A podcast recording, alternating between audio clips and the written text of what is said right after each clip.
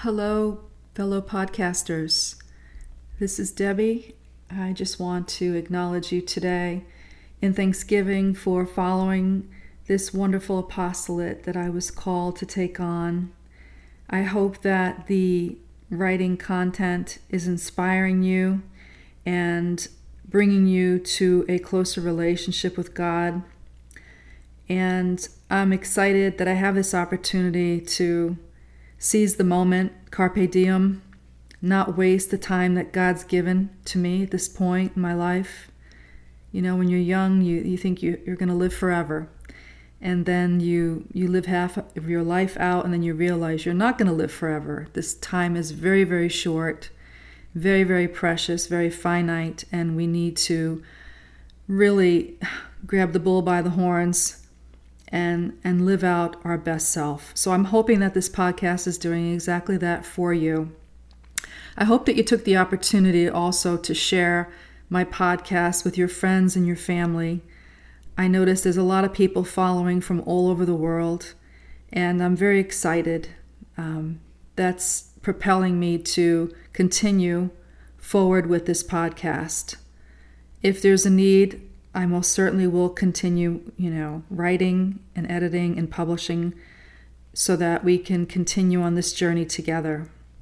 It's only been a little bit over a year. I think I started this podcast in May of 2021. Um, so it's about a year and four months. And it's been an honor and a joy for me to know that my writings are just not sitting inside of a journal in my closet collecting dust, that my thoughts are out there and my thoughts are motivating others to live out their best life.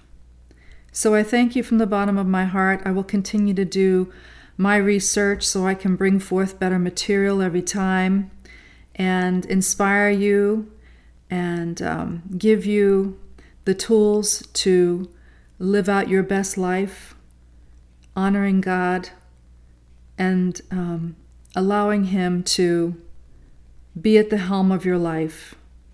And when we let go and we let God in, something wonderful happens. And I want everybody in this lifetime to experience that special gift with God. Yes, we have to surrender to our selfish ways. Yes, we have to constantly change and reinvent whatever it is that we need to reinvent inside of ourselves so that we can move forward in this life and prosper, not be stagnant, but be growing and be joyful and sharing that joy with everybody we meet.